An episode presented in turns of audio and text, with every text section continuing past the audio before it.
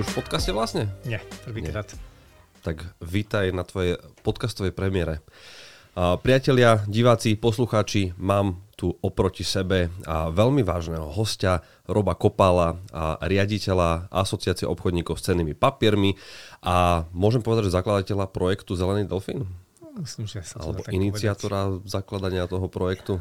Jeden z iniciátorov. Ty máš na starosti informovanie a vzdelávanie aj odbornej verejnosti, ale aj, aj širokej verejnosti, ktorá teda má záujem možno o nejaké väčšie detaily.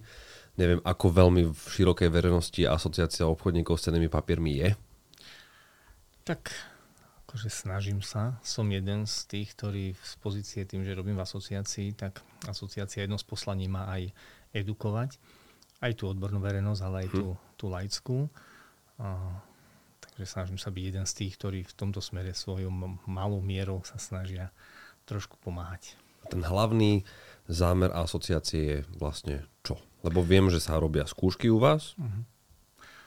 Tak e, ten zámer, ten je veľmi širokospektrálny a to ma na tomto baví, uh-huh. že to nie je iba o jednej veci.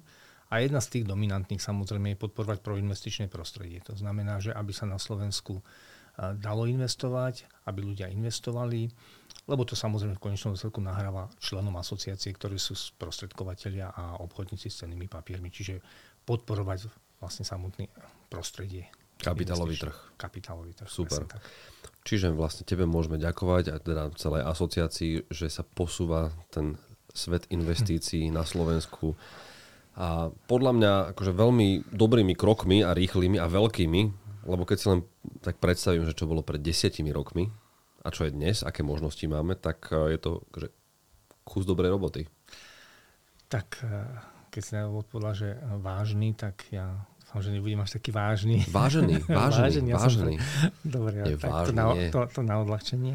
No, e, nepripísal by som si nejaké veľké zásluhy. Naopak, ja častokrát mám pocit, že ideme oveľa pomalšie, ako by som si želal a aj keď nejaké náznaky, alebo teda zlepšenia určite sú. Ako samozrejme, keď si zoberiem 10-ročný horizont, mm. tak pred 10 rokmi sa o investovaní takmer nehovorilo. To bola proste téma, ktorú nikto neriešil. Dneska, chvála Bohu, média, samotní sprostredkovateľia, spomenú si, že robíme skúšky pre tých sprostredkovateľov ešte 10 rokov dozadu, keď sme ich začínali robiť tak e, kapitálový trh bol úplne len taký prívesok, že tí sprostredkovateľia robili skúšky z poistenia, robili skúšky z úverov, ešte pomaly viacej robili z vkladov. Mm-hmm. Kapitálový trh to bol naozaj úplne iba taká, taká marginálna časť, presne tak. To no som a, nevedel. A posledné čísla sú také, že dokonca predbehol kapitálový trh už aj úvery v počte skúšok a, a je za poistením. Ešte síce relatívne ďaleko, ale je, je druhý v poradí. Takže a to nie je mojou zásluhou, to je zásluhou toho, čo sa deje globálne ano. na trhoch. A my na Slovensku samozrejme ten kapitálový trh stále máme ešte úplne, úplne niekde nerozvinutý.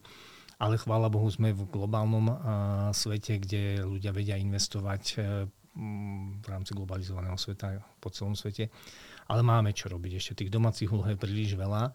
Takže neviem, či ďakovať skôr možno poukazovať, že aha, to je tá asociácia, ktorá by mohla robiť ďaleko viacej, ale máme svoj limitovaný čas, takže v rámci možností kapacít sa snažíme trošku pomáhať. Tak a myslím, že v tom, čo robíte, tak ja si osobne myslím, že to robíte dobre. Samozrejme, vždy sa dá robiť viac a bolo by podľa mňa také málo ambiciozne nechceť viac. Jasne. Vieš, to je taká tá väčšiná nespokojnosť, že mohli by sme robiť viac a proste prečo to ide tak pomaly, ale práve si povedal, že pred desiatimi rokmi sa tu nerozprávalo o investovaní a investovanie akože v globálnom svete už existuje dlho, v Európskej únii sme dlhšie, čiže tie otvorené dvere máme dlho, akurát sme sa tomu nevenovali.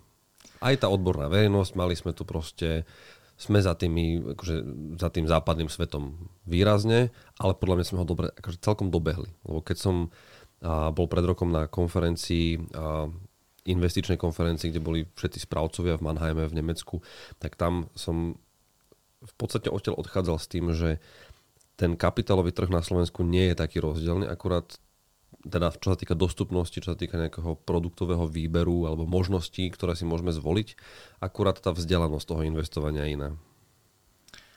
Áno. A to je práve ten jeden z takých základných poslaní a mesičov zlepšovať práve tú, tú vzdelanosť a finančnú gramotnosť lebo o tej sa to odvíja. A ako sa to robí v asociácii?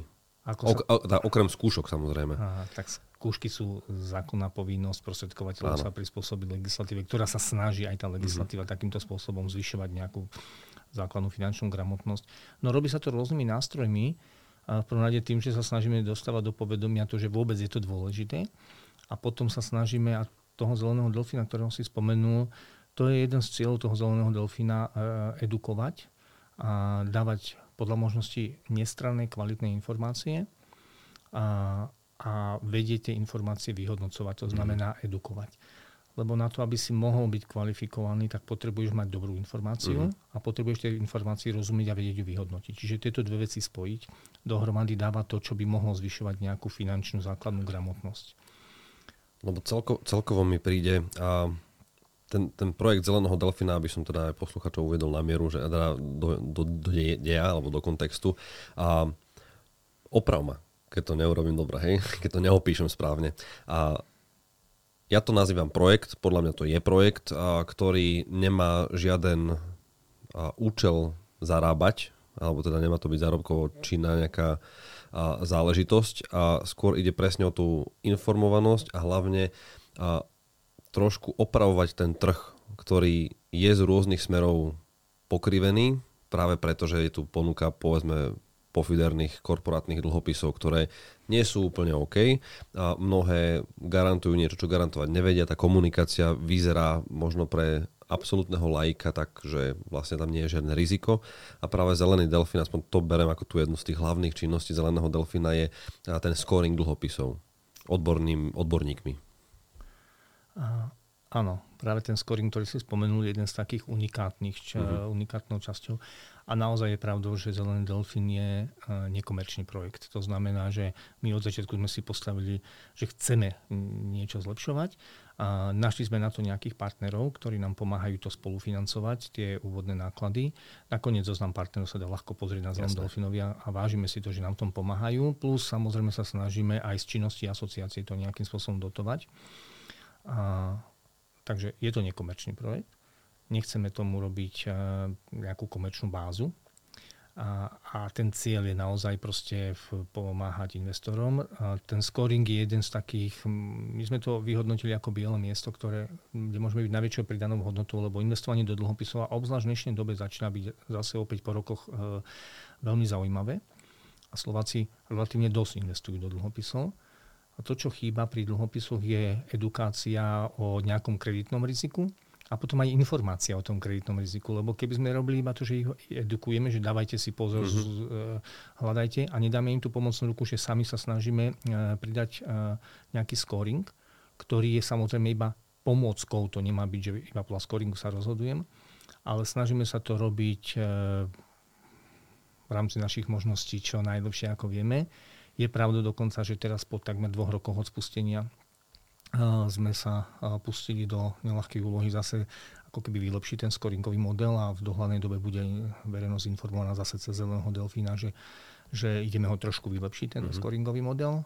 Je dobre sa po nejakom čase pozrieť späť. Nám sa za tú dobu necelých dvoch rokov podarilo skorovať niečo cez 70 emisí e, vyše 60 ich svieti dneska na delfínovi, ale sú tam len tie, mm-hmm. ktoré sú ešte stále živé, to znamená, že nezmaturovali. To je ten rozdiel medzi tým, čo sme spravili a čo vidieť mm-hmm. na delfínovi. No a snažíme sa to robiť nezávislo a v rámci možností a kapacít, ktoré máme, ale toto sme vyhodnotili ako biele miesto na, na trhu, ktoré jednoducho nikto nerobí a, a považujeme za dôležité, aby investor takú informáciu mm. základnú dostal. Koľko, koľko ľudí skoruje Koľko odborníkov? A, koľko odborníkov. V tejto chvíli mám na to de facto dvoch ľudí. A veľká vďaka aj, aj touto cestou patrí Rolandovi, uh-huh. a Wiesnerovi, ktorý je team leader. No a ja som sa v živote naučil, že hľadaj pomoc na konci svojho ramena a, a, a vždy sa snažím zapájať ľudí zo svojho okolia, tak som siahol do svojich vlastných kapacít a mám dvoch synov a ten mladší študoval ekonómiu a keď riešil, že čo by, čo by mohlo byť témou jeho diplomovej práce, tak som mu natiahol práve na to, aby robil diplomovú prácu na tému scoringu podnikových dlhopisov v podmienkach Slovenskej republiky. On študoval najskôr v Bratislave, potom končil v Brne. Vybral si to štúdium sám? Ale to taká zvláštna, lebo on keď sa rozhodoval, kam ísť študovať, mm-hmm. na rozdiel toho staršieho syna, ktorý mal úplne jasne zamerané, mm-hmm tak ten mladší sa nevedel rozhodnúť. Ja sám som, on spomenul, že by išiel na ekonomickú, ja som hovoril, že nech je na techniku, ja osobne ano. som technik vyštudovaný, elektrotechnik. A jeho som tak ako keby nie nutil, ale som, že však skús technika, to je akože proste dobrý smer pre, pre teba. Ano. Tak išiel na techniku, poslúchol ma, išiel do Brna eh, na strojarinu po prvom semestri, ktorý dal úplne v pohode, ale bolo zjavné, že, že to nie je to, čo by chcel robiť, čo ho baví, tak prišiel s tým, že toho naozaj nebaví a chcel by skúsiť niečo iné. Ja sa snažím svoje deti viesť k slobode rozhodovania, som ochotný ich podporiť, ale nechcem ich tlačiť tam, kam chcem Musím ja. rovno povedať, čo sa mi páči, a čo si mi hovoril, že ako si vlastne naučil deti investovať to by si mi mohol vysvetliť, teda mne to nemusíš druhýkrát vysvetľovať, ale nech to ľudia počujú, lebo to je podľa mňa veľmi dobrý systém, ako rodič vie dieťa uh-huh. v podstate dostať do toho systému investovania, tak aby to nebola, že nuda, alebo aby to dieťa dokázalo uh-huh. pochopiť. To je podľa mňa to by si mal patentovať ten, ten postup. No, to nie je nič prevratné, to sa stačí jednoducho uh, zaplikovať uh, v našich bežných životoch to, čo považujeme za dobre pre nás, tak uh, by bolo dobré, aby to aj naše deti začali robiť. A oni tie vzory začínajú preberať, ale je dobre, keď, im trošku, keď ich trošku posunieme. Ale dokončím len toho syna, že Áno, on, on nakoniec sa rozložil, že by predsa tú ekonómiu rád študoval, takže vyštudoval ekonómiu.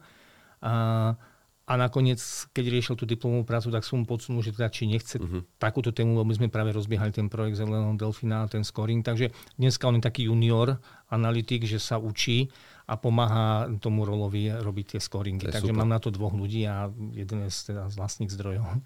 Však to je a... výborné. Okrem iného novú generáciu a taký mladý dých treba proste. Zase prinesie, vieš, iný pohľad na veci.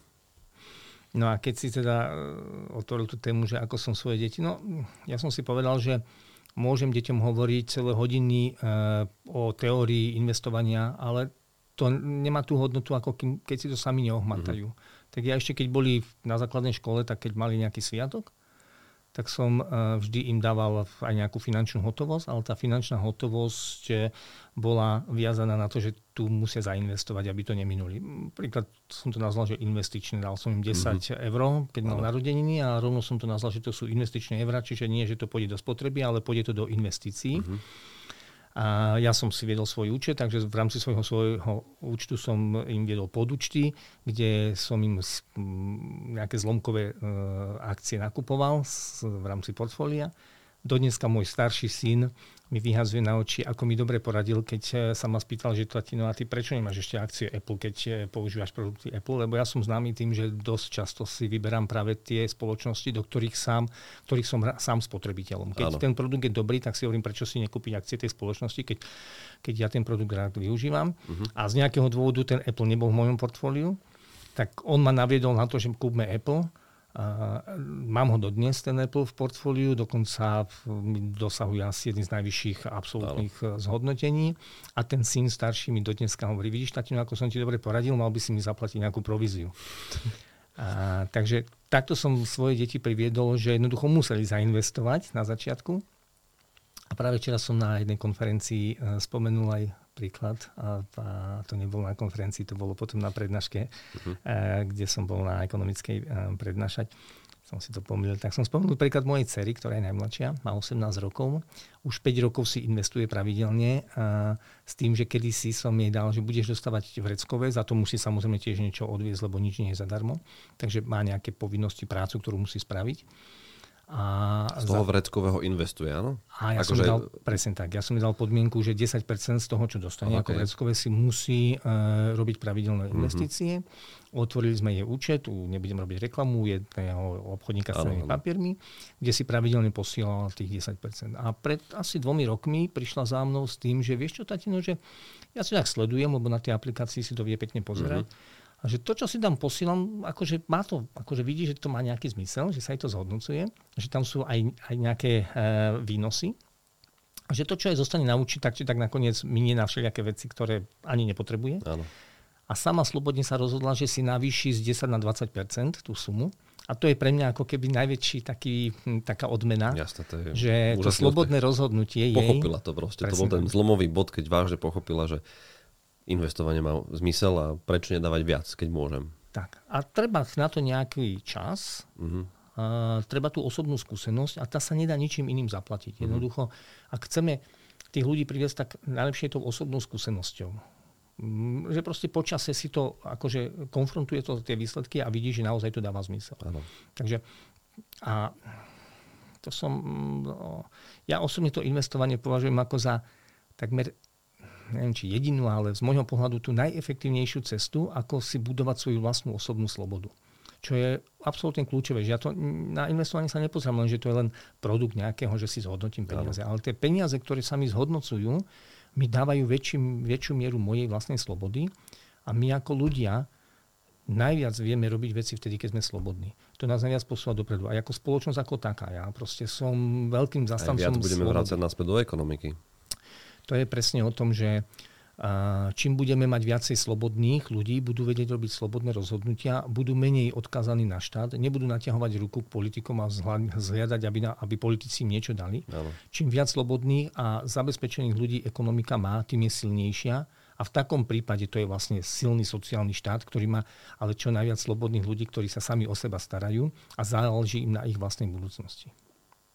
To si pekne povedal. To je, to je krásna definícia ja som takto nastavený od svojich e, detských čias, lebo mňa rodičia učili a som vyrastal v nevľahkých podmienkách. Pochádzam e, z, z hranice stredného západného Slovenska, dedina Veľké Kršteniany, je to pri partizánskom bývalé mm. Baťovaní, inak mimochodom Baťa je ten úžasný podnikateľ, ktorý dokázal pre mňa strašne fascinujúci. A ja rád sledujem a čítam a, a teraz Netflix dáva veľa rôznych zaujímavých ano, dokumentov a fakt ma tie bavia veľmi že uh, jednoducho byť inšpiratívny hej? A, a inšpirovať druhých.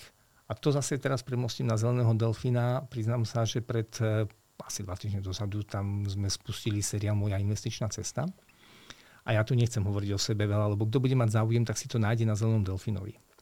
A kde som mal trošku takú dilemu, že či sa do toho dať. Je to, bola to aj otázka času, lebo ten čas je najvzácnejšia Ešte nemám link. Pošlem. Ja tam urobím tú cestu. Mm, pošlem hneď po natáčaní, okay. ešte dnes slúbujem. A, a, a teraz mi vypadla myšlienka. A, investičná cesta? In, áno, že moja investičná cesta, že jednoducho a, som si povedal, že aj toto môže byť jeden z nástrojov, ktorý pomôže iným ľuďom, že odbúra možno niektoré predsudky, že keď ja o sebe možno napíšem, ako som začínal, ako som sa tým boril, aj, mm. aj, aj úspechy, ale aj neúspechy, a toto všetko, tí, ktorých to bude zaujímať, nájdu na Zelenom delfínovi. V tom mojom prípade to bude asi mám pocit až do maja ten seriál, lebo ja som ho spísal, mal vyše 30 strán a okay. chceme to selektovať, postupne to dávať, že nie naraz, mm-hmm. aby to nebolo príliš veľa. No a týmto svojim osobným, um, ako svojimi osobnými skúsenostiami chcem byť možno trošku inšpiratívny pre iných ľudí a chcem aj ukázať na tom svojom vlastnom príklade, že investovať sa dá vždy v každej situácii aj s malom peniazí. Ja som jedný z prvých investícií robil, keď som bol na vojenskej službe, základnej vojenskej službe. A ako vojak základnej vojenskej služby som dostával mesačný žolt 70 korún. Mm-hmm pre porovnanie to je niečo možno ako dneska 70 eur. Okay. Je pravda, že som mal zaplatené ubytovanie, aj stravu, o tom som sa starať nemusel, toto sa mi starala armáda, ale predsa nejaké potreby iné tam človek má. Väčšina mojich mojich e, kolegov na vojne išla do krčmy a dala si pár pív. Tak ja som si povedal, že namiesto piva si radšej pôjdem e, kúpiť nejaké akcie. V tom čase sa to už dalo, iba sa začínalo. Bolo to po prvej vlne kuponovej privatizácie. Okay. A ja som sa postavil do rady pre DRM systém Slovakia a tam som si za tých 70 korún dal pokyn a kupoval som si postupne nejaké akcie.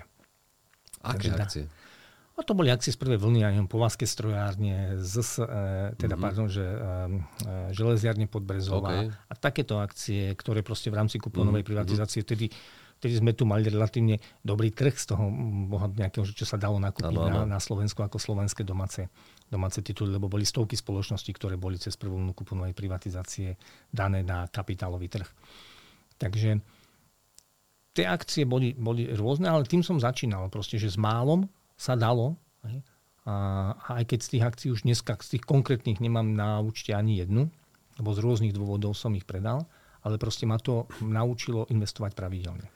To je, to je podľa mňa taký mýtus, ktorý treba neustále opakovať a vyvracať ľuďom, že aj z málo, z málo peniazmi sa dá investovať a možno nie super široko spektrálne, ale dá sa začať.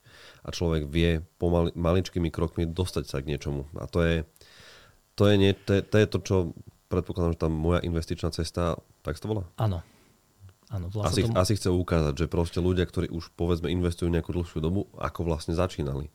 Tak, presne, presne o tom to je. Akože inšpirovať, ukázať, že dá hmm. sa aj s malom.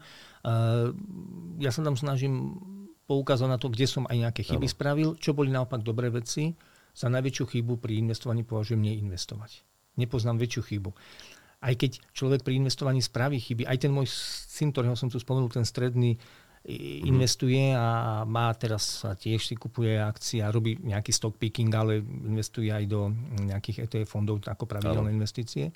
Tak ja proste nechcel som do toho zasahovať, videl som, že má niečo nadvážené, nejaké konkrétne tituly, ano.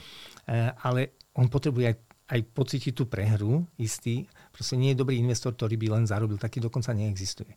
Dôležité je, že keď prerobím, aby som sa poučil z tej prehry, no. že som proste, že kde som spravil tú chybu a v budúcnosti, takto sa my ľudia učíme vo všetkom. Šoferovanie, čokoľvek robíme, učíme sa na vlastných chybách najviac. Hej. A niekedy je dobre si ako keby um, napozorovať niekoho iného a keď mi poradí, že toto nerob, že vyhneš sa mm-hmm. týmto pádom, tak občas to pomôže, ale aj tak najčastejšie si to človek musí ohmatať. Vlastná chyba ale... je vlastná chyba. Presne tak. Bez, tej, bez toho ohmatania si e, to jednoducho nefunguje. To znamená, že naozaj proste radšej začať s malými sumami, začať pravidelne nebyť nastavený tak, že nemôžem spraviť zlú investíciu a keď ju spravím, tak ma odradí. Najväčšia ano. chyba je, že proste nespravím žiadnu investíciu a potom druhá najväčšia chyba je, že keď som spravil investíciu, ktorá nejde podľa mojich očakávaní, tak ma to odradí. No proste to, to by tak byť nemalo. Proste.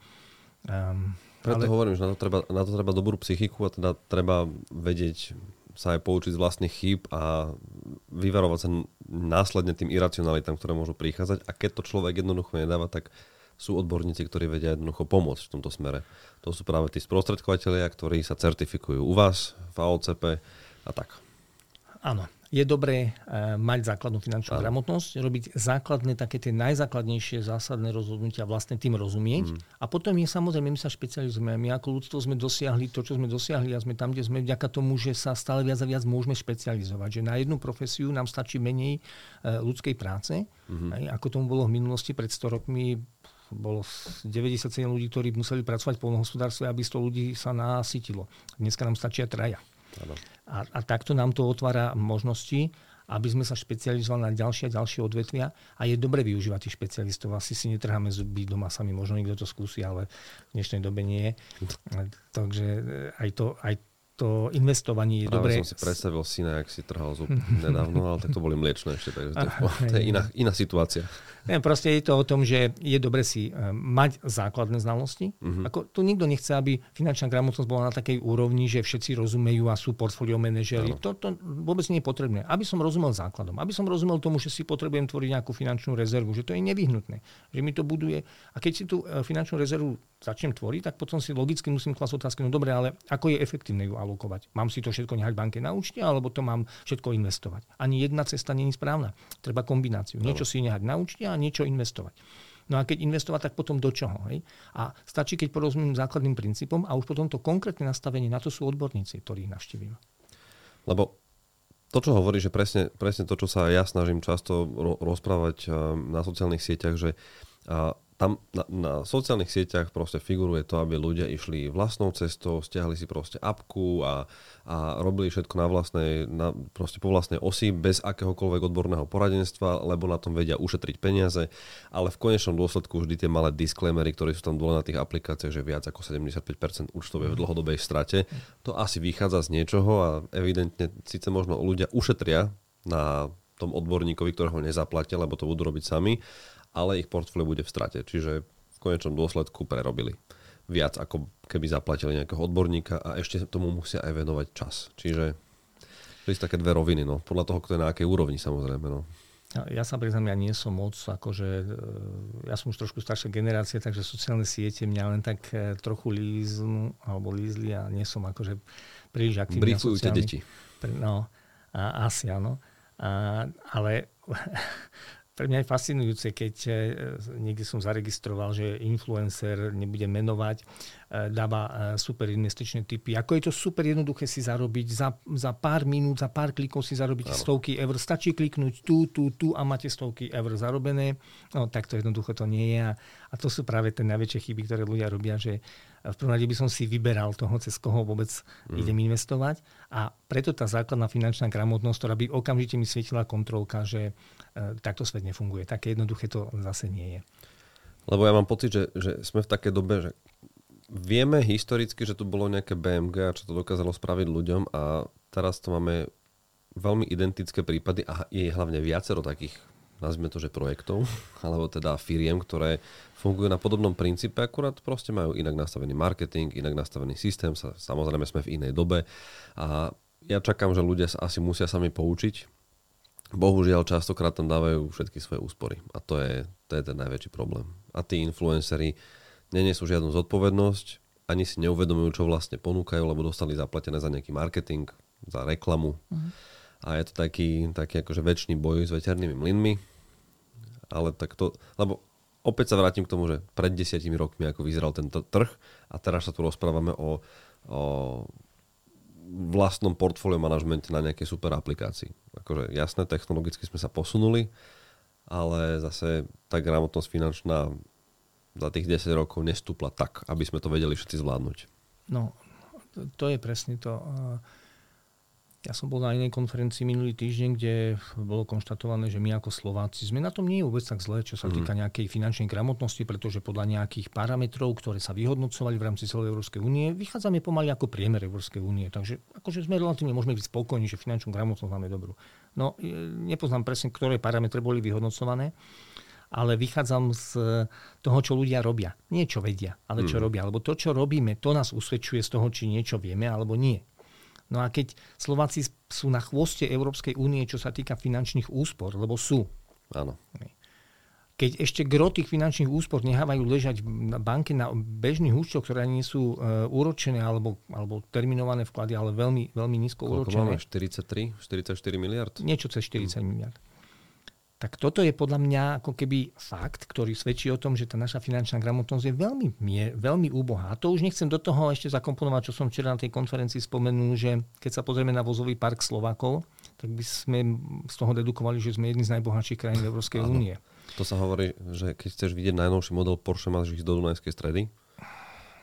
Áno, to je ja som tento rok precestoval kus Európy, sa mi to podarilo aj v Lani a prešiel som naozaj Francúzsko, v Taliansko, v mm, Švajčiarsko, e, v Monaku, v garážiach, kde som parkoval taký luxusný vozový park, ako ho vidím okolo seba na Slovensku. A to pozor, to nie je len Bratislava. Stačí aj trošku ďalej a stále vidíte tie prémiové značky ano. oveľa viac zastúpené, než som ich videl v tom Francúzsku. Francúzi kupuje Citroeny, Peugeoty, Renaulty a sem Mm, Dacie som tam veľmi ano. často videl, ale výnimočne som tam videl nejaké prémiové auto, nejakú prémiovú značku.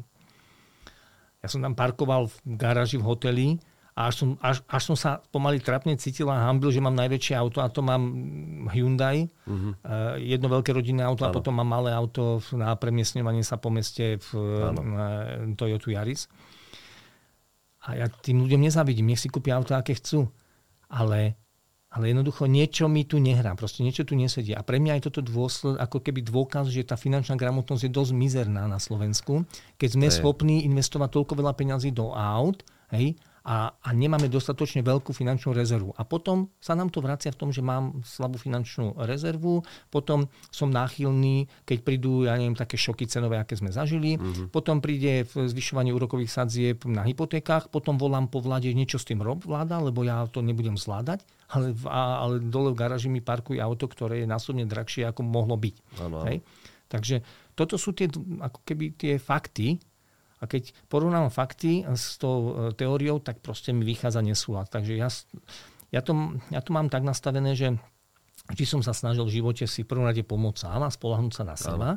A keď to dokážem, a tomuto učím aj svoje deti, tak potom môžem pomáhať aj druhým a potom aj ten štát sa môže viac o mňa oprieť a potom nemusí ten štát očakávať, že ja budem rýchlo utekať mm. za ním, že ratuj ma, pomáhaj mi.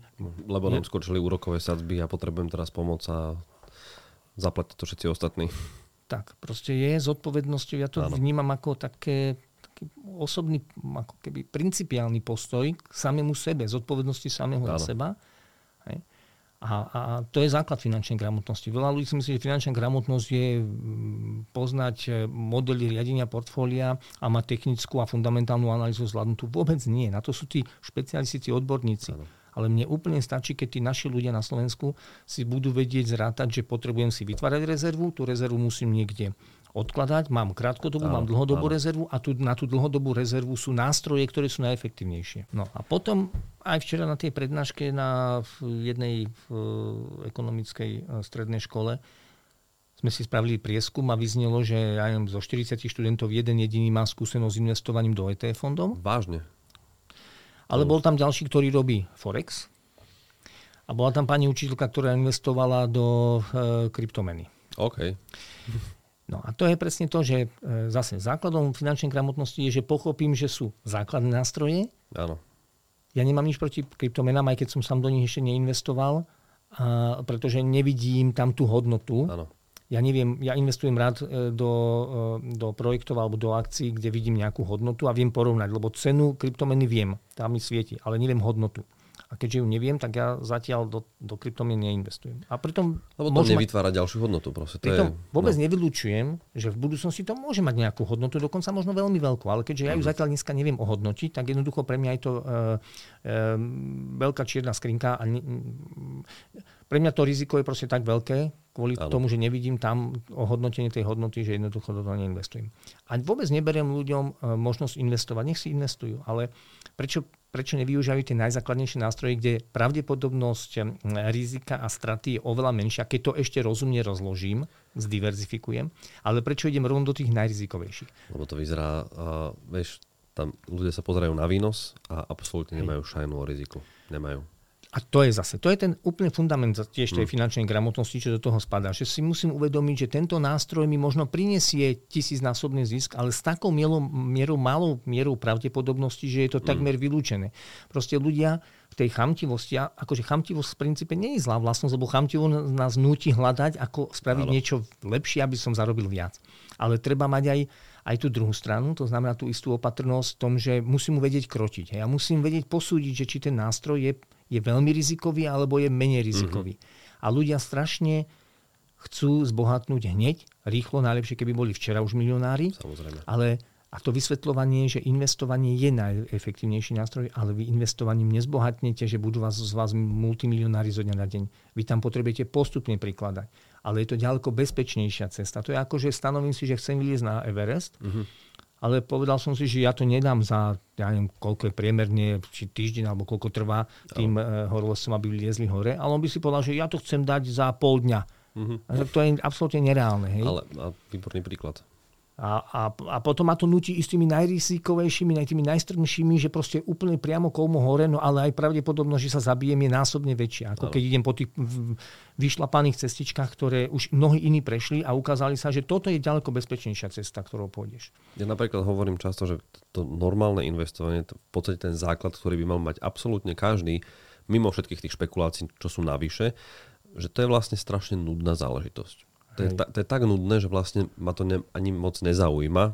Proste mám nejaké nastavené portfólio a každý mesiac alebo v nejakej pravidelnosti tam proste dávam peniaz a vôbec sa o to nestaram, až, na, až kým nedojdem do toho dôchodku, potom si začnem vyplácať nejakú rentu. No proste je to úplná nuda. Ano. Čo je na týchto veciach je to, že to je vzrušujúce, vieš, že, som súčasťou nejakej komunity a túto Ferrari a týpek mi to rozpráva, ktorý pristal na svojom privátnom lietadle na letisku a práve vystúpil a rozpráva mi to, ako predáva tento kurz a ako vzrušujúce je proste cestovať po svete a keď to chceš teraz hneď práve, tak využívajú ten, to, to vzrušenie, ktoré vzbudzujú v tých ľuďoch. No a to je to, prečo ľudia potom idú potom viacej, ako potom vlastne tom nudnom investovaní. No. Áno klasické investovanie je veľmi nudné a, a rozhodne negeneruje šancu zbohatnúť z noci na ráno z ničoho.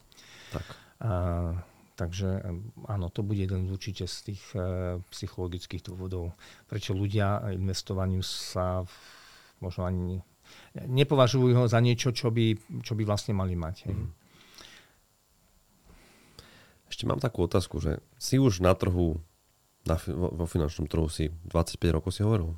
25 rokov som v asociácii obchodníkov s cenými papiermi, predtým som ešte pár rokov pôsobil u obchodníka s cenými papiermi, tam okay. som začínal, potom som bol v správcovskej spoločnosti, potom ešte v banke som robil nejaký čas. To takže... čiže už si... Tak už to bude takmer 30 rokov. Wow. Za tých 30 rokov, čo považuješ za takú, že fakt, že extrémne výraznú zmenu v rámci nášho fungovania ako krajiny, ako nemyslím teraz možno z toho investičného pohľadu, ale možno z toho finančného, že čo je taká, že podľa teba najzásadnejšia zmena, ktorou sme si možno prešli a čo bola že pozitívna, možno čo je negatívna, kde by sme sa možno ešte mohli posunúť. Trošku komplexnejšia otázka, ale... Veľmi ťažká otázka. tak, mm. Lebo prešiel si si vlastne všetkým. Takým tým hlavným, čo sa týka Slovenskej republiky, všetko si vlastne videl. Videl si aj BMG, videl si aj vstup do EÚ, videl si vstup do eurozóny a videl si zmenu e, dôchodkového systému. Zmena dôchodkového systému bola pre mňa jedna z veľmi zaujímavých e, vecí a milníkov, keď mm. sa naštartoval druhý pilier. Bohužiaľ, e, bolo tam viacero chýb následne, nevhodným zasahovaním najmä politikov do toho systému. Sme dneska mohli byť ešte úplne inde inde. A, ale trochu som čakal od toho viac v zmysle, že viac to ľudí vtiahne k mm. investovaniu. Lebo zoberme si, že dneska v druhom pilieri je cez milión ľudí, ktorí majú zainvestované. Ja sa nad tým často zamýšľam, že prečo ešte stále sa nájdú ľudia, ktorí nerozumejú tomu. A v zásade odpovede celkom jednoduchá, aspoň teda ja som si to tak odpovedal, že ono ten produkt prišiel, ale nikto needukoval nikto nevysvetľoval, že úplne bežne a v podstate aj masovo, čo sa malo robiť, ale samozrejme v záujme štátu to teda není, buďme úprimní. A neprišla tá edukácia. Edukáciu robili vlastne finanční sprostredkovateľia, ktorí teda predávali druhé piliere. Ale inak sa k tomu vlastne človek ani nemal ako inak dostať. Nebola nejaká verejná, či bola nejaká kampaň? Možno bola nejaká, ale asi ale napriek tomu, keď, si, keď sa vrátime k začiatku našej terajšej diskusie, tak práve to, že druhý pilier dáva ľuďom možnosť tým, že im generuje výpisy, každý rok mi príde ano. výpis, viem sa pozrieť, tak vlastne dáva mi možnosť si to ako keby ohmatať. Ano. A to je presne o tom pravidelnom investovaní do tých správnych nástrojov, aj keď bolo obdobie, že veľa ľudí malo nie úplne vhodných fondoch, mm, ale, ale vždy to bolo nejaká investícia v nejakom fonde. Takže napriek tomu Uh... Či to ale nemá efekt ako uh, keď máš demo účet na nejakej aplikácii tradingovej. Vieš, že nepracuješ s vlastnými peniazmi a ľudia si nevie, akože sú to ich peniaze. Samozrejme, že sú. Ale nemusia preto urobiť žiadnu ďalšiu snahu. Proste mm-hmm. tie odvody tak či tak proste platia mm-hmm. a to rozdelenie akurát urobili rozumne, že si zobrali z toho kus. Ale v princípe oni to neberú ako moje peniaze, ktoré som tam ja dal, že som urobil nejaký ten ústupok, že som si niečo nekúpil a investoval som. Vieš, či to, či to neberú tak, že tam není ten vzťah. Áno, áno. Asi je možné aj toto vysvetlenie. To by bolo fakt veľmi zaujímavé pre mňa, keby to nejaký behaviorálny ekonom alebo mm. nejaký psychológ eh, prišiel s nejakým uh, fakt, uh, sofistikovaným vysvetlením, že prečo tomu tak je, lebo pre mňa osobne z takého laického pohľadu by sa javilo, že toto je presne nástroj, ktorý keď sme naštartovali, už to tu máme dostatočne dlhú dobu, je tam dostatočne veľa ľudí, tak to vyedukuje ľudí na toľko, že si budú uvedomovať, že á, áno, veď tak toto funguje, však akože tu mi chodí účet a vidím, že to, že to proste funguje a preto aj tie zvyšné svoje peniaze, ktoré mm-hmm. mám nejakú strednodobú rezervu, budem alokovať tiež do podobných nástrojov.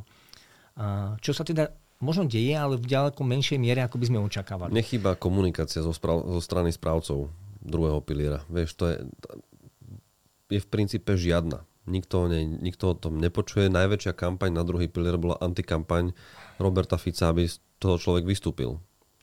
To, bola, ako, to bolo najsilnejšie, čo sme tu kedy počuli o druhom pilieri v podstate.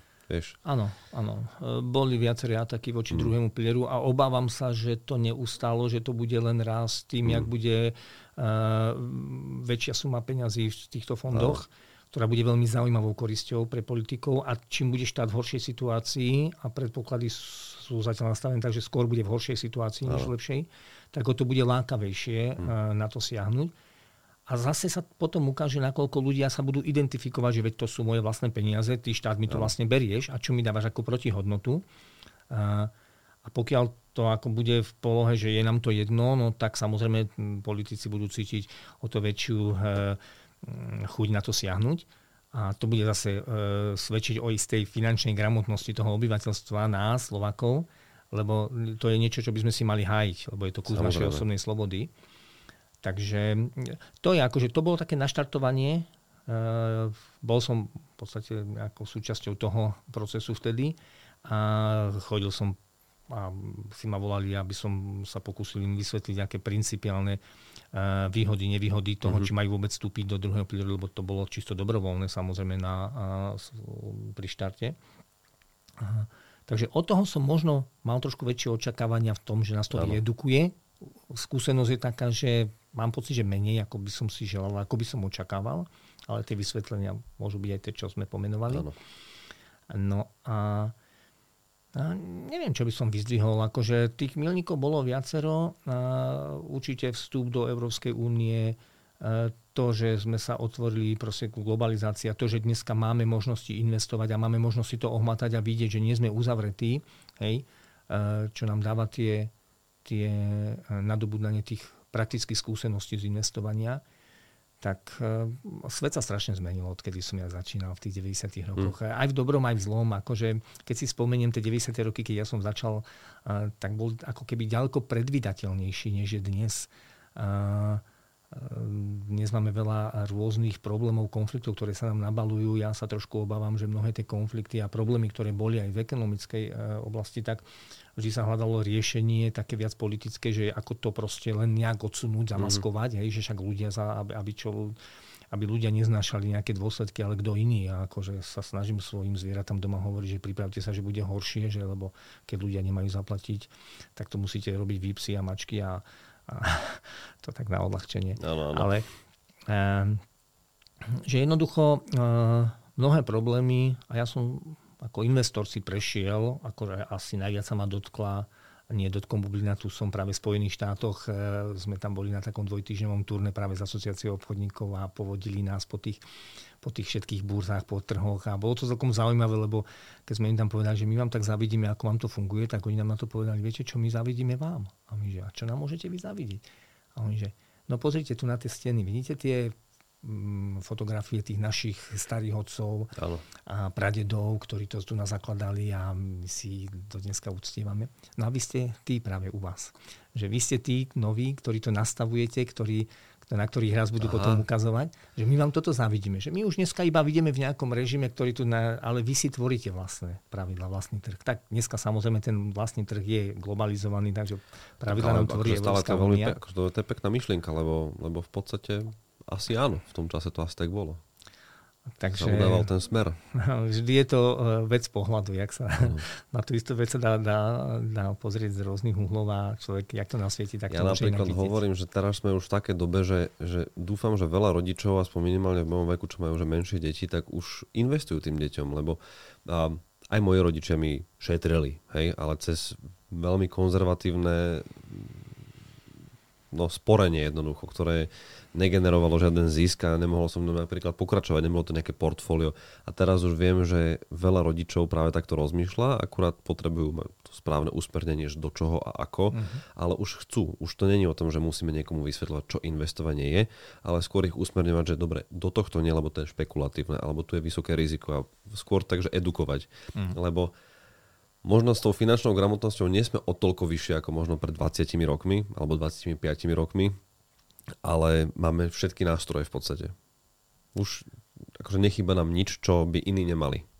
Áno, s tým súhlasím a dokonca je faktom aj to, že naozaj dneska aj vďaka určite práci s finančných sprostredkovateľov mm. sa nám veľmi výrazne, a ja to vidím u našich členov, ktorých máme, ano.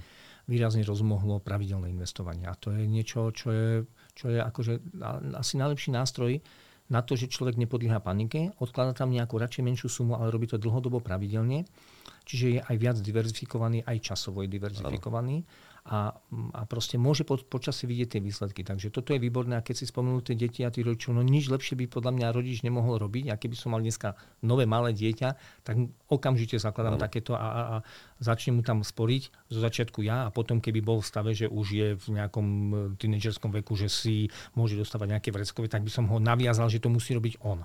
Hej, lebo je tiež iné, keď to robí za, za dieťa, ale keď má 2-3-5 rokov, ano. tak samozrejme neočakáva, že to bude robiť on. Ale už keď dospie do nejakého veku, a to nemusí byť 18, ďaleko predtým, Jasne. keď si to už uvedomuje, tak je dobre ho naviazať na to, že on participuje na tom, že on si tam odkladá. Hej? Takže pretože čas je absolútne najzácnejšia komodita, ktorú máme. My vieme namnožiť peniazy, to nám centrálne banky pekne ukazujú, ale nevieme namnožiť čas. A zase na Zelenom delfinovi som dal nedávno taký článok, kde som sa snažil ukázať, že aká je hodnota jedného roku. Mm-hmm. Tá je samozrejme rôzna, lebo záleží, aké parametre si e, zvolíš pri tom výpočte, ale jeden rok je veľmi vzácný a, a má obrovskú hodnotu pri dlhodobom investovaní. Čím máš dlhší horizont, aj Warren Buffett najviac bohatne posledné roky. Prečo? Ale. Lebo je to exponenciálny Ale. rast. To znamená, že ten bič plieska na konci, jak sa hovorí, Takže ja na konci, keď pôjdem do dôchodku, tak bude sa tam rozhodovať, že či som začal o rok skôr alebo neskôr a ten rok, keď sa to tam niekto uh-huh. môže pozrieť, môžu byť desiatky tisíc eur. Jeden rok rozdielu, či som začal o rok skôr ano. alebo neskôr. Vďaka zloženému úročeniu. Takže čas je najvzácnejšia komodita, preto najlepšie, čo človek môže spraviť, keď má malé deti, že naozaj, a to je jedno, radšej nech tam dáva 20 eur mesačne, ako by si povedal, že Počkám, a potom budem dávať 100. A potom budem dávať Jasne. neskôr viac. Áno, tým sa aj znižuje riziko a presne, robíš to najmudrejšie. Super. A tu by sme to mohli kľudne uzavrieť. Ja ešte chcem spomenúť toho zeleného delfína. Veľmi dobre to, veľmi dobre to vlastne načal, že ten zelený delfín nie je iba ten scoring tých dlhopisov, aby som to uvedol na správnu mieru. Je tam veľa aj iného kontentu a obsahu, ktorý stojí za prečítanie a pozretie si. A tým, že to je nekomerčný projekt, tak marketingovo to proste nebude vyskakovať z každého rohu a na každej sociálnej sieti, čiže zelenydelfin.sk nie je tam pomlčka, že? Nie. Zelený delfín spolu.sk.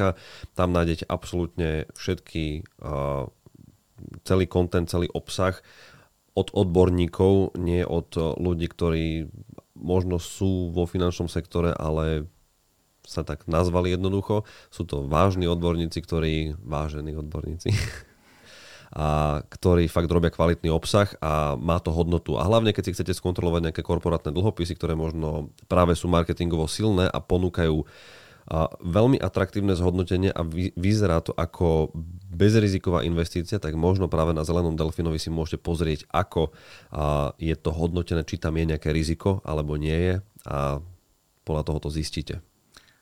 A ja by som si dovolil ešte Dopl- fakticky doplniť tomu Zelenému delfinovi. Je to naozaj nekomerčný projekt a my sme tam úplne horúcu novinku teraz spustili kontrolu platieb e, iPhoneom. A sú aplikácie, ktoré si môžete kúpiť a budú vám sledovať vaše výdavky.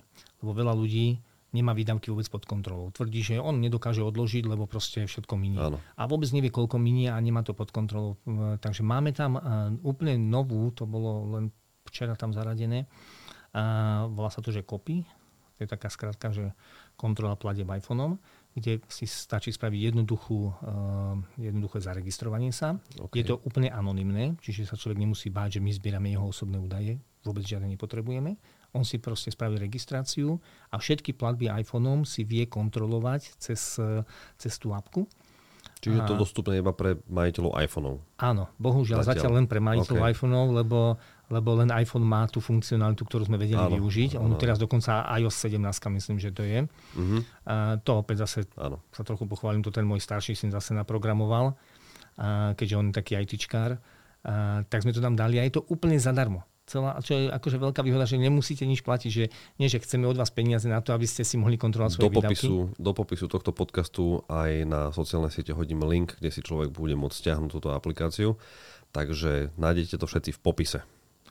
Takže to je Super. ďalšia taká vec, čo ten zelený delfín. A potom som ešte tú investičnú cestu, ja už dneska disponujem prísľubmi významných, mm-hmm. naozaj významných osobností kapitálového trhu, ktorí mi slúbili, že sa pridajú a tá investičná cesta bude ako seriál mnohých iných významných, ktorí by mohli inšpirovať. Tak ja sa budem snažiť zdieľať aj tento obsah, lebo to sú práve tie tie príklady, ktoré človek potrebuje vidieť, že, že je to úspešný investor, je to osoba, ktorú možno poznáme, ktorú možno nepoznáme, lebo nie sme vo finančnom sektore, ale už má odinvestované niečo a my vidíme, ako je v takomto stave teraz, ale tie začiatky sú podľa mňa tie kľúčové, s ktorými sa mnohí stotožňujú, kde možno sa mnohí teraz nachádzajú a hľadajú práve tú cestu, že ako. Mm-hmm.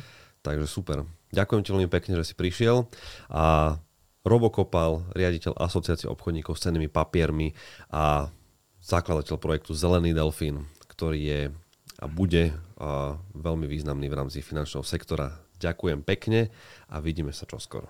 A ja ďakujem za pozvanie. Čau, čau. Čau.